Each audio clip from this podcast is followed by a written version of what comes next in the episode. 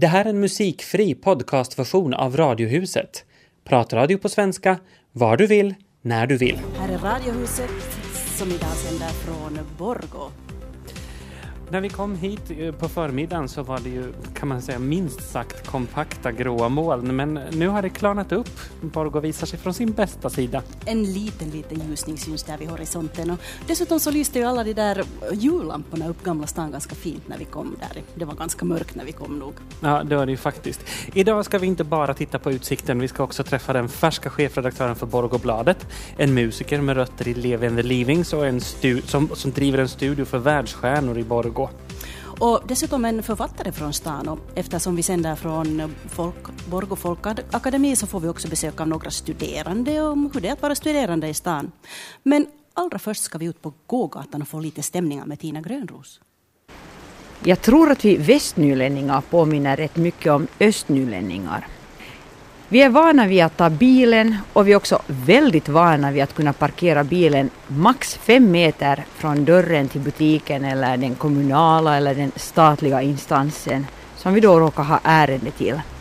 Men trots att vi är bortskämda med att kunna ta bilen nästan fram till butikskassan så är vi i Västnyland stolta över våra gågator. Ta nu Hangö, där en del av Berggatan är fredad för fotgängare, och Köpmansgatan i Karis, för att nu inte tala om Kungsgatan i Ekenäs, som dessutom är Finlands äldsta gågata. Borgå kan däremot stoltsera med världens kortaste gågata. Eller vad man nu ska kalla den där korta stumpen på cirka 25-30 meter vid Lundogatan, där biltrafiken är förbjuden. Men nu ska det bli ändring. Inför varje sommar och julsäsong brukar genomfartstrafiken längs Ågatan och Mellangatan i Gamla stan vara förbjuden. Men efter den här julen kommer arrangemangen med gågator i Gamla stan i Borgå att fortsätta. Åtminstone fram till nästa höst. Som tillfällig turist i Borgå säger jag Me like very much. Ja, det kan vi bara instämma. Borgå är fantastiskt trevligt sådär när man kommer utifrån i alla fall. 49 000 invånare, väldigt tvåspråkigt, finska som majoritetsspråk visserligen, cirka 64 procent. Eh, men 33 procent pratar svenska, vilket man ju hör på stan här. Mm, och det märker man genast, butikskassan pratar svenska och ja, det känns lite annorlunda att komma hit än att vara där i huvudstadsregionen. Och faktiskt så är Borgå landets näst äldsta stad efter Åbo. Visste Mm. du det? Jag, jag tror faktiskt att jag visste det. Eh, en av Finlands sex medeltida städer. Och härifrån ska vi sända idag. Jepp, var med oss. Mikaela Röman, välkommen. Tack. Hur kändes det nu efter några veckor på din nya post som chefredaktör på Borgåbladet och Östra Nyland? Yrt. Roligt, men yrt. Varför det Det- är dyrt? Nå, till saken hör att, att jag ju också är chefredaktör för tidningen Östra Nyland som, som kommer ut i, i Lovisa-nejden och jag, jag fördelar alltså min tid primärt mellan Borgå och Lovisa och gör avstickare till Helsingfors. Och det i kombination med alltså ett helt nytt jobb, nya människor som jobbar för mig, nya människor som är mina nya kontakter. Så jag kan inte riktigt säga att jag har rutin på det här ännu. Så det är roligt, yrt men roligt. Och vad är det som är roligt då? Mm, överhuvudtaget alltså det nya jobbet. Jag har ju aldrig jobbat med tidning i hela mitt liv tidigare så det, det, det är klart, jag menar, jag har viss erfarenhet av radio, tv och webb och det fick erbjudande att pröva på det fjärde medietidningen så det känns ju nog lite som en, en väldigt fin julklapp. Jag menar, det är sällan man får sådana erbjudanden att testa på någonting helt nytt i en helt ny omgivning dessutom. Uh, en stor utmaning och sådana tycker jag om. Det är det som är roligt. Mm. Vad har du redan hunnit lära dig? Uh, vårt system där vi skriver våra artiklar och där jag förväntas skriva mina ledare. Mm. Det är ett tekniskt system. Nej, men allt egentligen, men bara rutinerna på en tidning ser ju helt annorlunda ut än vad de gör på radion eller på tvn. Sen är det ju Borgo och, och Lovisa är ju he, på det sättet helt nya områden för mig, alltså arbetsmässigt. Jag, jag kan inte påstå att jag är speciellt insatt i, i politiken, varken i Borgo eller Lovisa. Så Jag har alltså valt att inte lära mig liksom en sak helt och hållet, utan jag lär mig alltså bits and pieces på klingande finlandssvenska för, för att helt enkelt jag hinner inte koncentrera mig på en sak i taget, utan jag får lära mig lite av allt. Mm. Vad har överraskat dig mest hittills? No, det är främst alltså, med all respekt alltså för rundradion som arbetsgivare, som jag ännu också känner hemskt, hemskt varmt för. Men eh, jag trodde ju alltså på riktigt då jag, min fysiska arbetsplats var då i Böle i Helsingfors, där ni också brukar sända. Jag trodde alltså att jag var hemskt mycket ute bland människor, att jag hade grym liksom, pejl på hurdan stämning det är bland våra lyssnare. Och hade kanske också den pejlen, men, men nu märker jag då jag har kommit ut och hit till Borg och Lovisa att den här, den här känslan av att, av att jobba exakt där, där människor håller på med sina vanliga saker, det vill säga människor bor här, människor jobbar här, människor studerar här, att jag behöver faktiskt no, antingen titta ut genom fönstret eller gå, gå ner på stan bara för att äta lunch, så är jag liksom mitt uppe i det här.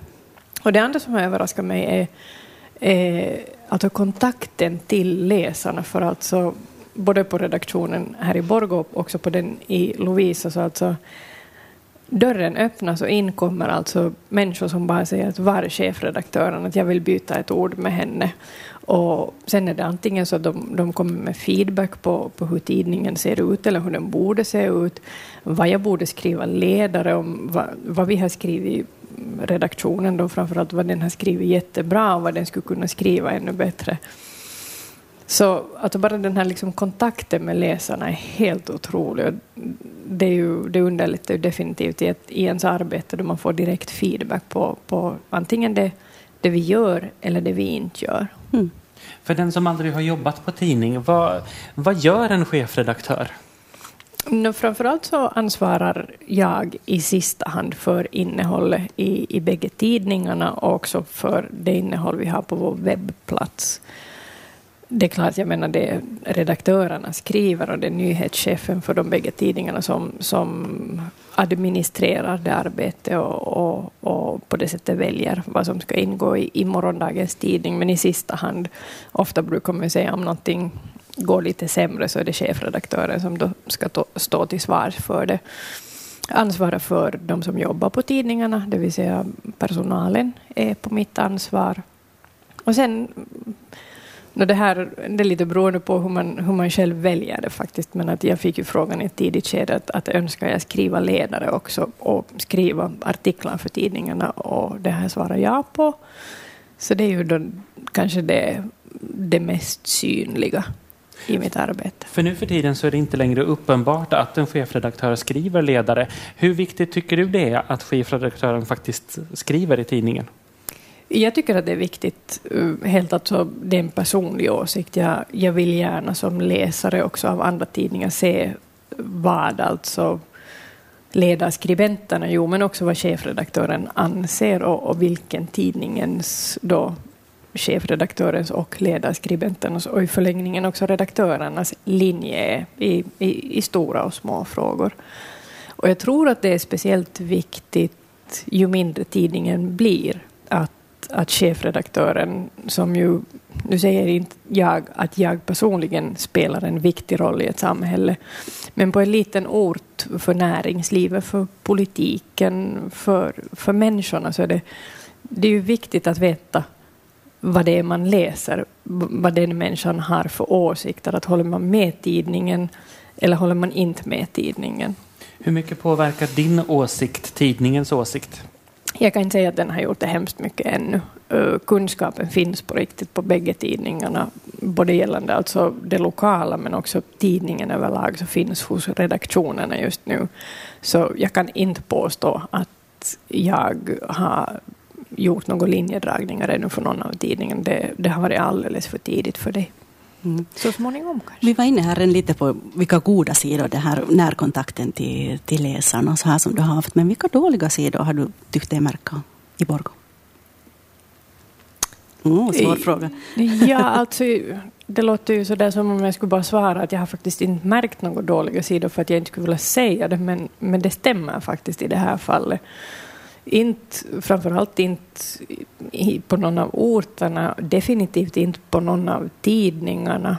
Att det, det enda som har överraskat mig så, där så att jag inte bara är glad över det är hur mycket jag sitter i bil, för att det är alltså ganska mycket resande, inte bara då till redaktionerna, utan också alltså till människor, till föreningar, till sammankomster, till fester, där, där jag har blivit ombedd att, att komma och hälsa på, berätta några ord om tidningen, hålla ett tal, vad som helst egentligen. Så det, avstånden är långa på en lokaltidning. Jag har också jobbat på lokaltidning så I know what goes on. Hur svårt upplever du att det är att kritisera de lokala makthavarna exempelvis? Nu har jag alltså personligen inte ännu varit i en sån situation att jag har gjort det, men inte speciellt svårt egentligen, men om makthavaren är makthavare och det kommer med vissa förtecken. Man, man vet att man ska leva ett så skrupelfritt liv som möjligt och man ska framförallt i tjänsten vara rättvis och, och agera så korrekt som möjligt. I stunder i, överhuvudtaget då jag har jobbat och jag har liksom känt viss tveksamhet för att göra någonting där jag vet att någon kan bli sårad eller jättearg. Såra ska man ju aldrig göra så har jag alltid tänkt på att det här är information som i det här fallet då våra läsare inte bara måste få, utan de behöver få det och, och det, liksom, det är viktigt att det här lyfts upp. Att det, det är inte någonting som man bara kan liksom kyla över och säga att det var nog inte så farligt egentligen. Sen tycker jag att i varje fall man är tvungen att lyfta fram en sak som, som inte i liksom allas ögon är enbart positiv, så ska man behandla alla människor som ingår i den artikeln som det då skulle handla om i det här fallet med respekt. Och alla ska bli hörda. Men hur stor, hur stor är risken att man faktiskt utelämnar någonting som skulle vara vital information just i välvilja att inte såra någon? Nej, den borde vara så liten som möjligt. Eh, just med, med, med tanke på att alla måste få bli hörda.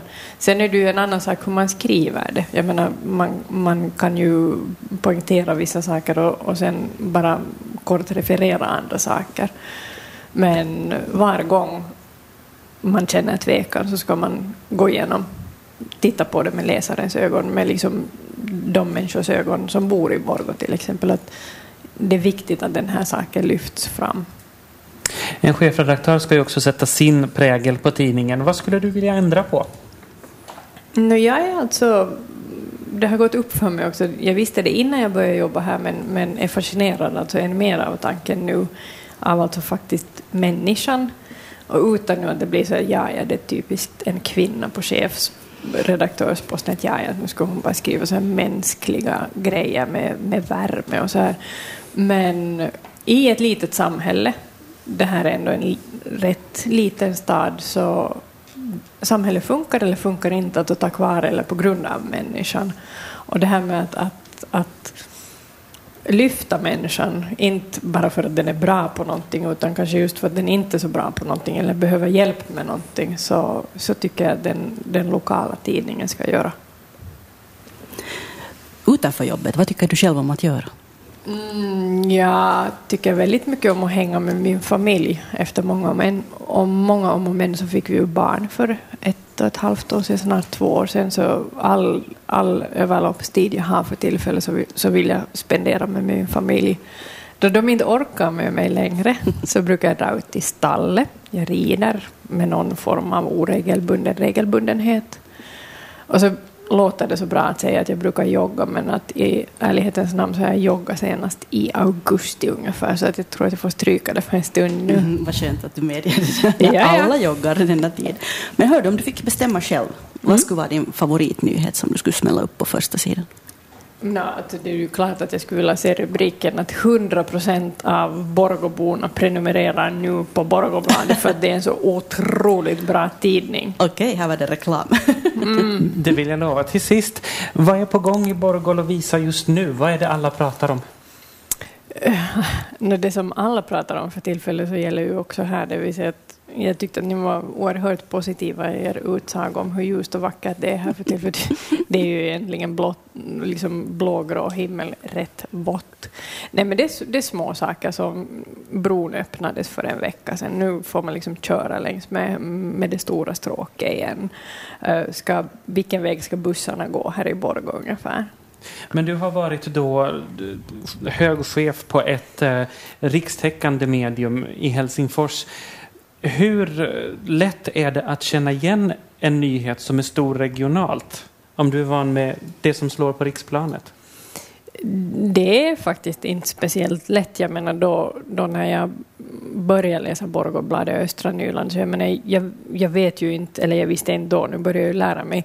Jag visste ju till exempel inte vilka ansikten som var de viktiga ansiktena, så där som man annars vet då man är insatt i ett område, en region eller i, i ett speciellt ämnesområde som man sysslar med. Så det här handlar alltså om att att jag får studera allt. Jag får studera liksom hur stadsstyrelsen ser ut. Vem är det som vem är det som egentligen har makten? För det finns ju också utanför de alltså officiella makthavarna så finns det ju andra som också styr och drar. Och så finns det ju falanger av, av, av olika sorter var än man rör sig. Att, att, att det är ju egentligen den, den skolan, att, att det finns alltid den officiella versionen och så finns det det som på riktigt alltså berör var och en av oss som, som bor på en ort. Så det är inte lätt och där är jag alltså fullständigt i händerna på, på mina kunniga redaktörer som, som alltså vet hur det egentligen ligger till. För jag är ju, alltså, hela världen är ett minfält för mig just nu. Jag kan gå på vad som helst. Tack chefredaktör Mikaela Röman. Som den tillfälliga turist jag just nu är i Borgo så förstås kom jag till turistbyrån och där har jag Jessica Backman. Mm. När jag kom till Borgo, det första jag såg när jag steg ut ur min bil så var en stor grupp Eh, jag tror det var japaner. Det kan ha varit kineser, men jag tycker det såg ut som japaner. Och de kom ju ut från den här stora godisbutiken som är känd utanför Borgå också. Är det mycket asiater här just nu?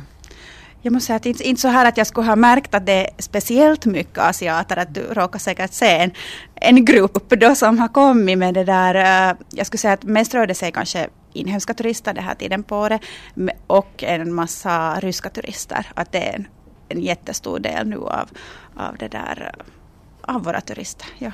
Är de här redan nu eller kommer de sen närmare nyår i, i ännu större grupper, de där ryska turisterna?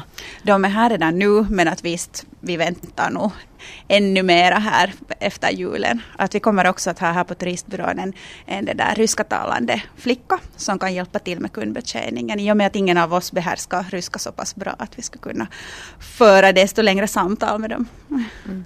Är det här någonting nytt eller har ni haft tidigare år också ryskatalande mm, turistkonsulenter, rådgivare och så vidare? Alltså det är nog nytt att vi tar någon helt utifrån. Att vi har ibland haft den turen att vi har haft någon praktikant som har behärskat ryska. Men det där, nu är det helt enbart för, för det här ändamålet. Vi har ju marknadsfört julen mycket och vi börjar redan i god tid i september att samla ihop information om evenemang och, och det där. Så har vi också gjort våra nätsidor, Jul i Borgo och det där eh, flyers, affischer och utveckla en ny grafisk design som då syns att man känner igen, igen den här Borgos evenemangen överallt. Men Jessica, vad är det som gör julen i Borgå så mycket mer märkvärdig än till exempel på andra håll i Finland? Det här är ju Borgå. Räcker inte Nej, jag tycker att det, vi har så mycket liksom, hur ska jag säga, olika evenemang. Vi har massor, massor, massor, massor av uh, konserter, marknader. Vi har skärgården, vi har Gamla stan och vi har centrum. Att, att jag menar, vi har så mångsidigt program att det kanske är den där fördelen här. Niklas Nylund, du är musiker och producent och har varit med i Levin the Leavings och nu pappas eget band. Hur har du hamnat i Borgå? Um, ja, det är väl en slump. Vi sökte egna hus i Helsingfors men, men vi hittade ingenting som vi skulle haft råd med. Så man hamnar här. Hur är det att bo i Borgå? Bra. Det är jätteskoj egentligen för att um, ja, alltså jag är född och uppvuxen i Helsingfors. Uh, och att komma till Borgå kändes först sådär, ja det är en liten stad och, och, och, och det här. Man har inte vänner och bekanta på samma sätt. Men det är jättebekvämt, allting är nära. Uh, det är liksom väldigt lätt. Man behöver inte liksom ha bil egentligen. Man kan cykla och gå. Allting är på service, allting är nära. Hur är boendet jämfört med Helsingfors? Uh, jättebra. Bor i ett relativt stort egnahemshus. Uh, relativt nära centrum så det kan inte bli så mycket bättre. Du har också en studio här där bland annat MGP-barnen har varit och bandat mm. in. Hur fungerar det att ha en studio på en sån här ort? Uh, jag är inte speciellt beroende av, av kunder som springer hela tiden. Det mest, alltså, när jag jobbar så jobbar jag för det mesta själv och är ensam. Sen kommer folk och, och spelar lite och, och, och framförallt sjunger. Uh, men det är ändå liksom en relativt liten del av tiden som går åt till det. Och, och min studio så den är ju det är jättebekvämt i och med att det är liksom inte ett uthus där på gården. Så det, arbetsvägen är 15 meter. Men du har ibland stora stjärnor. Hur reagerar de på att komma till ett uthus i Borgå? Inte har något problem. Det, det, vad heter det? det handlar sig mitt i allt om musik. Att egentligen den där, de där faciliteterna är inte, inte vad heter det, så viktiga. Men det är ju jättemysigt där inne. Jag menar, det ser ut som en, ett uthus men in, i, där inne är det nog inget uthus mer. En musikalisk variant av Emil Snickarbo skulle man kunna säga.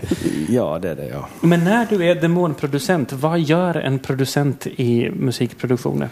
Uh, idag så gör en musikproducent nästan allt. Eh, allt från, eh, det beror lite på, alltså, i allmänhet så är kunderna skivbolag. Eh, I och med att det finns en massa band och artister som också ger ut saker själv så, så, så kan kunden liksom vara då artisten eller bandet direkt. Men, men det här i, i samråd med skivbolag och, och, och förlag så söker man fram låtar och spelar in dem och, och, och gör dem liksom färdiga och det är liksom producentens ansvarsområde. Vilket leder till det att, att, att en producent är lika mycket musiker, om inte ens mera musiker. Så man måste kunna skriva låtar och arrangera musik och spela en massa instrument och sen i och med att, att eh, man gör så mycket mera själv så måste man ju kunna vara tekniker och mixare nu för tiden också. Hur stor makt har du när det gäller att utforma den färdiga produkten? Jättestor makt. Så det, det i, så det, vad ska vi säga, den sista, den största makten sitter hos eh, den som betalar förstås. Jag menar, om de inte är nöjda så, så blir de väl eh, besvikna och, och, och då, då, har, då kommer de inte på nytt. Men, men, men grejen är den att man måste också försöka vara kreativ och, och hitta på lite annorlunda saker. Man kan inte göra saker och ting hela tiden på samma sätt. Vilket leder till det igen att, att, att äh, när jag får en låt eller en artist så vet jag inte liksom riktigt vad det ska bli av det förrän, förrän det, man har jobbat lite med det så utformar det sig sen. Hur mycket hänger det på artisten sen hur slutprodukten blir? Och det är klart att så en, en sångare eller sångerska, det är liksom hela essensen i det där, att, att, att försöka få dels hitta så bra låtar som passar den artisten och, och få så ut så mycket som möjligt av honom eller henne uh, sångmässigt. Så jo, det, det beror väldigt mycket på artisten. Men om man tänker två olika sorters artister, om man tänker den artisten som har en väldigt tydlig vision vad den vill, eller den artisten som låter dig göra precis som du vill. Mm. Vilken del jobbar du helst med? Ja, ofta är det ju så där att, att artister har en väldigt tydlig vision om vad de vill göra. Frågan är sen att har de rätt? Eller har de fel vision? så att, vet det, det samma sak gäller producenten. Jag menar, producenten kan också hamna ute i skogen och i diket direkt. Så att, uh, man måste pröva sig fram och, och våga prova och vara öppen och, och, och det här inte låsa sig liksom i, i någonting. Utan man, det, det, för att kunna vara kreativ så måste man liksom vara, alla sinnena måste vara öppna på något sätt. Men sen också dessa Idols-tider, vems vision väger tyngst? Artistens eller skivbolagets? Skivbolagets när det gäller idoler. Du är också känd från Levi and the Leavings. Hur minns du den tiden? Uh, det var en väldigt fin tid. Alltså jag, som, som det ofta är så, det var rent en slump att jag kom med i bandet. Det var ett sommarjobb jag hade och, och basisten i bandet jobbade, var min chef egentligen. Och hur det nu var sen så var det utan trummis och så hamnade jag i bandet. Och det var meningen egentligen att jag skulle på en provspelning men det blev ingen provspelning utan det blev en inspelning direkt och det var Teuvo Maanteiden kuningas. Det var mitt första track. Och det, det, så det var bara en slump. Och på den vägen var vi sen. Jag menar, det sålde jättebra och, och, och, och vi fick fortsätta att göra precis, eller vi fick ganska fria händer. Så att, och i och med att vi aldrig cakeade med, med, med Living and the Living så, så det här. Så vi satt ju i studion och det var jätteskoj. Fyra grabbar där och fick göra hur, hur vi ville. Mm. Fortfarande lever ju många av era sånger kvar och så små knattar kan texterna till dem och sjunger till exempel Pohjois Karjala. Mm. Hur känns det? No, alltså det på ett sätt är det väldigt märkvärdigt. Alltså, I och för sig Pohjois Karjala så är, är, är från ett album före jag kom med. Men, men det här... Alltså själv brukar jag aldrig lyssna på det jag har gjort. Men man, man kan ju inte undgå det ibland för det kommer på radion. Och folk sjunger med. Och, och så visst är det ju liksom lite märkvärdigt att man hör sig själv spela och folk är väldigt imponerade. Och det, det är svårt att ta ställning till sånt. Det, det kom och gick. Mm. Men nu så har det kommit Livingsorkestern. Och, mm. och, hur gick det till när ni började med den? Nu grejen var den att, att, att, att vi i och med att Gösta dog år 2003 så, så det här bestämde vi att, att, att vi fortsätter ju inte med Levi and the Livings. Utan, utan det var liksom tvärstopp där. Sen gick det några år och vi har ju alltid hållit kontakt eftersom det är ett gammalt band och jag, jag har varit med i 15 eller 16 år och de här andra killarna hade varit med i Levi the Livings i 25 år.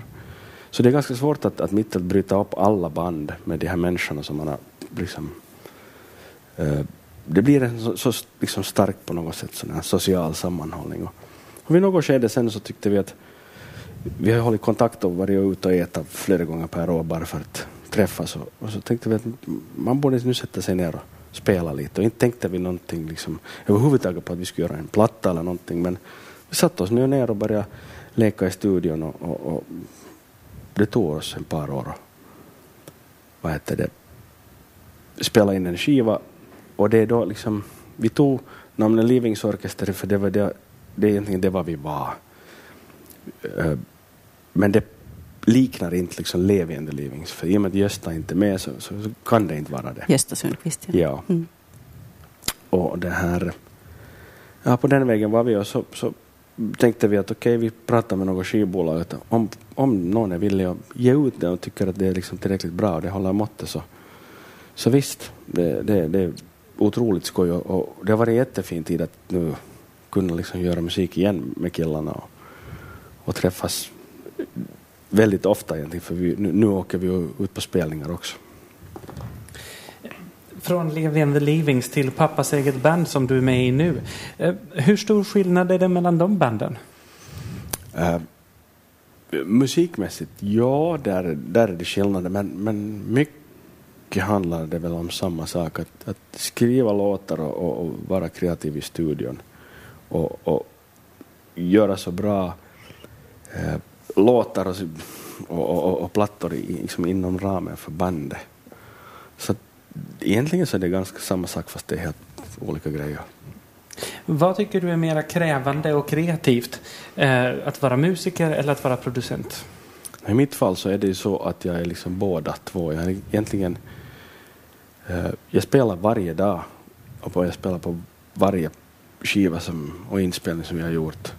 Så jag är lika mycket musiker och producent så det, och, och, samtidigt också tekniker och mixare. Jag mixar i och för sig för, för andra också men det är väldigt svårt. Uh, jag är väl lite allt. Jag menar, det är svårt att säga, amöba.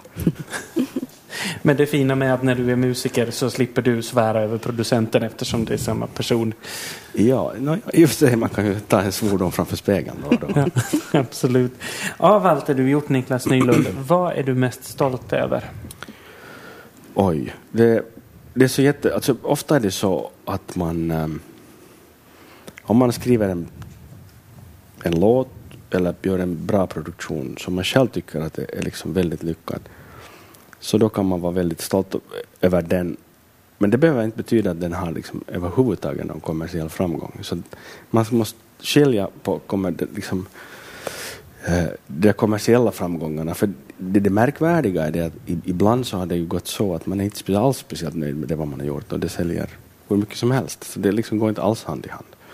Tvärtom, det, det som man tycker att man, det bästa man har gjort är liksom, har ingen noterat.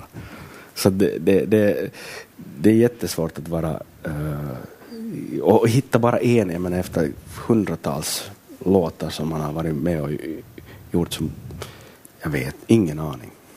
Men hur stolt är man om man får en riktigt dålig låt på, sin, på sitt bord som man mer eller mindre får sig påtvingad och så lyckas man göra någonting riktigt bra av den? Ja, den där räddningsoperationen. Mm. Ja, ja, det hur händer. känns det? Ja, det händer. Ja, ibland så är man, men det är liksom frågan om små korta ögonblick. Det blev en låt av det där fast man inte alls trodde på det. Uh, ja, då är man glad och nöjd. Men, men det är frågan om timmar eller dagar. Sen glömmer man bort det igen. För man är liksom involverad i följande projekt. Tack så mycket Niklas Nylund för att du kom till oss i Radiohuset. Vår nästa gäst i Radiohuset från Borgå är Sabine Forsblom. Välkommen. Tack. Du är född och uppvuxen i Borgå. Vad betyder den här staden för dig? Oj, hur kan man ens eh, försöka börja svara på en sån fråga? Um, vad betyder, ens, vad betyder en, en stad för en där man är född och uppvuxen? För mig betyder Borgå många, många saker. Mm. Det, mitt förhållande till min hemstad är väl lite som ett förhållande till, till föräldrar eller en, en nära vän. Att det är väl ett sådant uh, inte helt konfliktfritt förhållande. Men eh, framförallt så betyder nog Borgå för mig rötter. Och det betyder ehm, trygghet. Och så betyder det i allt större utsträckning, ju äldre jag blir, så betyder det skönhetsupplevelser. För det här är en otroligt, otroligt vackrare stad, vacker stad. Hur har den här staden ändrats med åren, upplever du?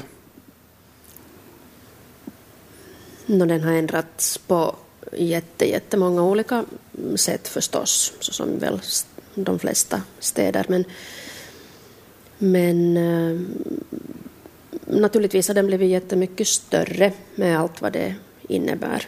Både det, både det goda och det, det negativa i det att, att någonting växer och, och blir större. Eh, men eh, mm, det har inneburit för mig bland annat det att många av, av barndomens och ungdomens spännande och fantasistimulerande ställen inte längre finns. Det vill säga gamla ruttna kåkar och, och det där eh, sådana lite skumma gränder och, och det fanns ännu i min ungdom var Borgå fyllt av små icke-trendiga kaféer. Jag gillar väldigt mycket sånt som är inte så trendigt. Och jag kommer ihåg att, att naturligtvis eftersom man själv var, var, var liten och, och, en ungdom så, så upplevdes ju staden som väldigt stor då i medel på 70-talet, fast den ju förstås var väldigt liten. Men jag kommer ihåg hur jag njöt av att det fanns kaféer dit man kunde försvinna in i bakrummet och vara anonym och lite vuxen. Och så fanns det ett berömt varuhus i Borgå, det enda varuhuset på den tiden, med ett café i övre våningen där man från café kunde se ner i nedre våningen och i nedre våningen fanns det järnhandel och matvaruaffär och tyger och vad det nu allt fanns. Och eh, jag kommer ihåg när jag satt på, på kaféet så var jag plötsligt inte, satt, befann jag mig inte i Borgå utan, utan jag fanns någonstans i, i Stockholm och eh, var Lotta Månsson en av paret Gigi och Lotta i Lotta-böckerna som man läste som, som ung. Och det var Strömmens café i, i Stockholm och, och det där jag hade en randig polkagris, alltså en låda med röd och vitt randigt papper under sängen där jag hade ett anteckningsblock och en chokladkaka som det hette i Sverige, det vill säga en chokoplatta. Så att äh, den världen är ju förstås borta. Den skulle ju vara borta trots att kåkarna och kaféerna skulle finnas kvar, för den världen är ju en inre värld, den finns ju bara inuti en. Men att sen har ju Borgå ändrats på många sätt till det positivare. Borgå är en livlig och dynamisk stad idag. Och det som gläder mig kanske mest är det att jag ser så mycket utlänningar i stadsbilden. Men om man tar då dagens Borgå, eh, det som, vad är det upplever du som är bra och vad är det som är mindre bra i dagens Borgå? No, om vi tar, det mindre, vi tar det som är mindre bra först så kan vi avsluta med det som är bra. Så det som, inte så, som jag tycker att inte är bra i Borgå idag är, är det att ehm, staden förstås har vuxit och förfulats mycket. Och sen, sen det att, att jag tycker att ehm, jag upplever att den här närheten till Helsingfors gör kanske att vi alltför ivrigt åker in till stan för att söka, söka kultur och, och kanske också shopping och sånt. Och det, och det kanske gör, eh, det, det är ju också det som är en, en fördel med Borgå, att vi är så nära Helsingfors. Men, men, men det gör också det att vi har kanske svårt att eh, kunna ha ett så rikt kulturliv som vi skulle kunna om inte Helsingfors skulle vara så nära. Vad annat kan man säga negativt om, om Borgå idag? Svenskan minskar förstås i andel, det tycker jag naturligtvis som, som talar svenska som modersmål att det, att det är tråkigt, men, men det är ju ingenting som är unikt för den här staden. Men det som är bra? No, det som är bra är att, att jag tycker att det finns en större medvetenhet om att, att miljöer bör bevaras om möjligt. Det finns ett, eh, här bor väldigt mycket aktiva människor i staden idag som ser till att det händer allt möjligt. Det bor mycket konstnärer här. Det, det, det sätts upp eh, teaterföreställningar. Um, det, det, finns en filmfestival nu för tiden i Borgå på, på Kulturregementet. Mm, det finns utställningar, det finns uh, musiker som spelar på, på krogar. Det finns konserter, det finns, det finns väldigt, väldigt mycket aktiva människor. Sen finns det det, det dyker upp små butiker, små kaféer. Man har börjat, tycker jag, tala väldigt mycket om, om närproducerad mat, inte kanske då i Borgå men i regionen. Ekologiskt tänkande tycker jag att man, mm, man känner att, att vi i Östnyland tänker mera på idag. Men, men, mm, och så också det förstås att, att vi har mycket utlänningar här och det tycker jag är bra. Mm. Du talar om det här kulturlivet här. Du har skrivit själv boken Maskrosguden som beskriver en östnyländsk miljö. Var fick du inspiration för den? Um, jag kan väl inte säga att jag någonsin har fått inspiration till att skriva en bok, utan det var så att, att i tiderna jobbade jag som dokumentärregissör på, på, det där på FST och blev då skickad på en kurs i dramaturgi och kursledare var den svenska dramaturgen Kjell Sundstedt som bland annat har dramatiserat Drakarna över Helsingfors, om vi nu tänker på någonting av det som har producerats i Finland. Och eh, vi fick en förhandsuppgift och det var att eh, skicka in ett filmmanus som vi sen under kursen skulle jobba med. Och jag fick till stånd ett manus, ett fantastiskt manus mm, med, med utomjordingar som landar i Pärnu på en åker. Och vad det sen då händer. Och det här var så pass urdåligt så jag tyckte inte ens skicka det åt honom. Utan det hamnade, det hamnade i den norska faxen. Och det där. Eh, men sen eh, mindes jag att jag hade skrivit en sida om, alldeles bara för mig själv, om, om ett, mitt första biobesök med min mormor när jag var liten här i Borgå. Och då tog jag den sidan med till den där kursen. Och och den där första delen av kursen var en vecka och då sa han att han skulle vilja se mer av det här. Och då skrev jag 50 sidor den där första veckan och sen hade vi en liten paus på en månad. Och då sa Kjell att när jag kommer tillbaka så vill jag se 200 sidor till och då gjorde jag det. Så där bara? Ja. Och det där, varifrån det riktigt kom det vet jag inte. Och framförallt så medan jag skrev det så skulle det inte bli en bok utan det, det skulle bli material till ett filmmanus och vi hade kommit överens om, att, överens om det att jag ska inte lägga band på mig själv nu utan jag ska skriva allt möjligt och sen ur det ska vi destillera fram någonting.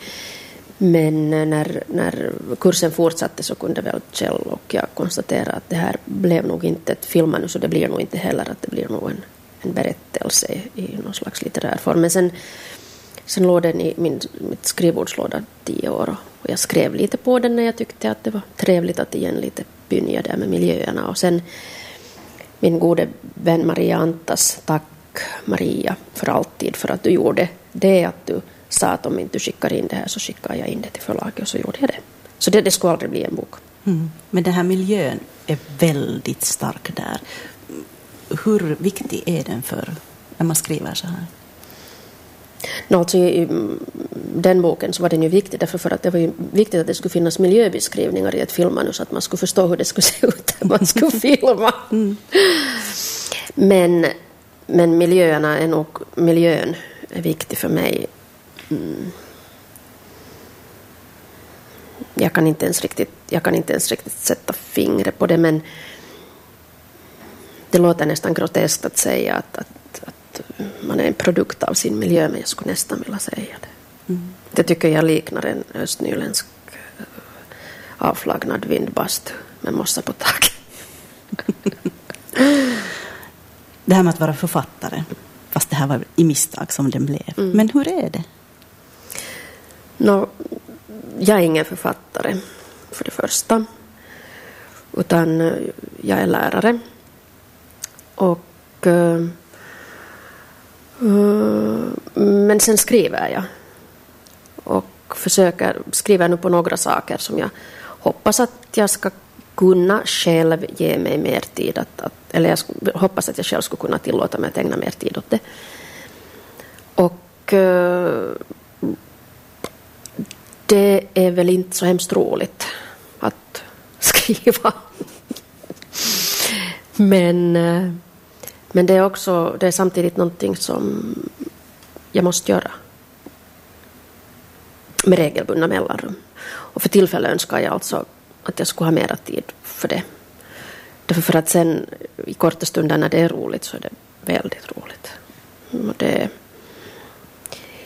det, det är en kliché och det är tomt, lite tunt att säga det men det, man har en annan värld, en annan verklighet som man kan stiga in i.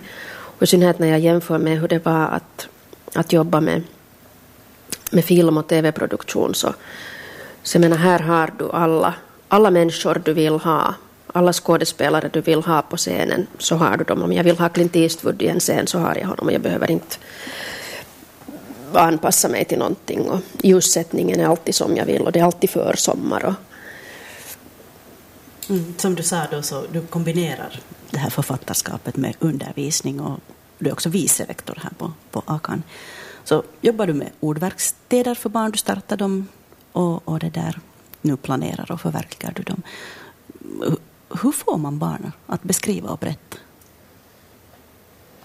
Med ordverkstäderna så det är ju Sydkustens landskapsförbund som, som har dragit igång de här projekten på olika håll i Svenskfinland. Så, och ord, till en ordverkstad kommer i första hand barn som vill skriva. Och det, jag tycker det är jättebra att det finns ett ett ställe där, där, där, där barn som är intresserade av modersmål skriva eller, eller, eller om de vill spela det i form av teaterstycken eller hur de nu vill uttrycka sig, där de kan få finnas och, och, och det där och, och, och komma till tals. För att i, i skolan idag kanske det inte finns tillräckligt mycket utrymme för i första hand alltså de här, de här flickorna. Um, så att eh, det är en sak att de är motiverade när de kommer. Och jag är jättestolt över det, att i synnerhet i Östnyland där vi ofta får höra att, att, vi har, att utbildningsnivån är så låg och att, att finska inflytande på vårt språk är så, är så stort. Så att just här är intresset så jättestort för de här rådverkstäderna och de här lägren som vi ordnar på somrarna. Så att hur man får eh, barnen att skriva, det är väl, det är väl inte det som är problemet i Östnyland. Men men naturligtvis så, så att skriva oavsett om man är liten, om man går på ordverkstad eller om man är lite större och skriver för sin skrivbordslåda så, så är det ju lite farligt. Därför för att man kommer nära sig själv och, och, och sina innersta tankar och, och känslor. Och det där. Och då gäller det att, att själv kunna vara där, att våga vara där, närvarande med de här barnen och känna in och faktiskt bejaka den värld som är deras värld och inte gå in dit med någon eget, egen agenda utan, utan våga själv vara där och vara öppen för, för det som sker och bemöta dem med respekt. Tack så mycket Sabine Forsblom för att du kom till oss i Radiohuset. Det här var en musikfri podcastversion av Radiohuset som sänds i Radio Vega måndag till torsdag. Mer information om programmet hittar ni på svenska.yle.fi radiohuset.